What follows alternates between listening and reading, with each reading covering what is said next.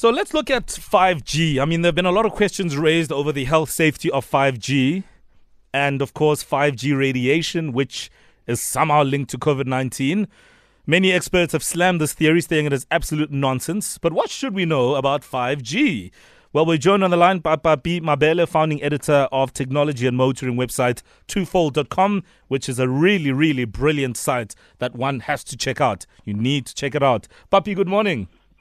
Good morning, brother man. How are you doing? I am well, thank you. I still feel fine. Um, but let's uh, let's start from the beginning here. I mean, for somebody who perhaps has been acting like they know what 5G is, but actually doesn't know, what is 5G? Yes, um, 5G is, is it's a wireless mobile network that was deployed um, in certain parts and regions of the world from 2019 to help improve telecoms and mobile connectivity.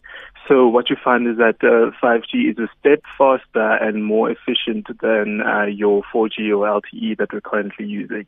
Um, it works at a higher wave frequency than its predecessors in order to allow for you know for this upgrade in usage to take place.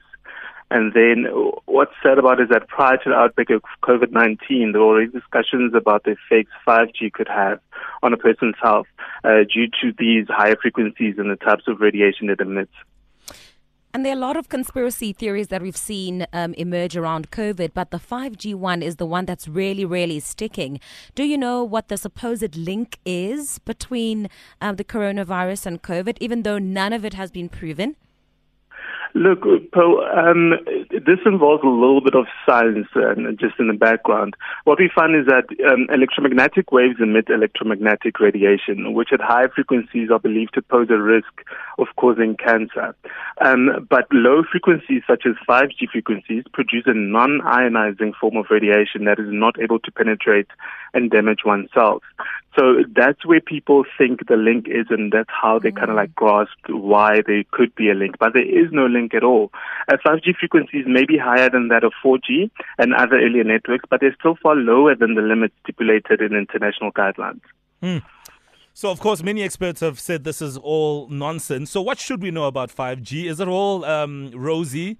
sunshine that life will be better because it's faster, more efficient, that it improves our general telecoms capabilities? Look, Mo, whether it's linked to, to coronavirus, the answer, the short answer and the only answer is no. It will remain at that. It's unfortunately not debatable at all. Um, in fact, even our government has gone further to say that there's no absolute credible link between the two at all. So for now, 5G is very much rosy. We don't even have it deployed live in South Africa for, you know, for the general public users yet. Mm. So it's still in the testing phase. Uh, from those tests, we've seen that it does work perfectly fine and then it improves the efficiency, especially when you're working working on your mobile. Uh, they're using it now to aid with the data center where, you know, all the data is collected with the coronavirus and making sure we contain it. So that it's working perfectly fine there. There are no health hazards at all. And, uh, you know, there's nothing in the, full, you know, foreseeable future where, uh, we could link the two to each other. Mm. And of course, the idea here is to make uh, the end user feel like we are more, um, or that we have more access, better quality access, and that things move faster. Of course, of course.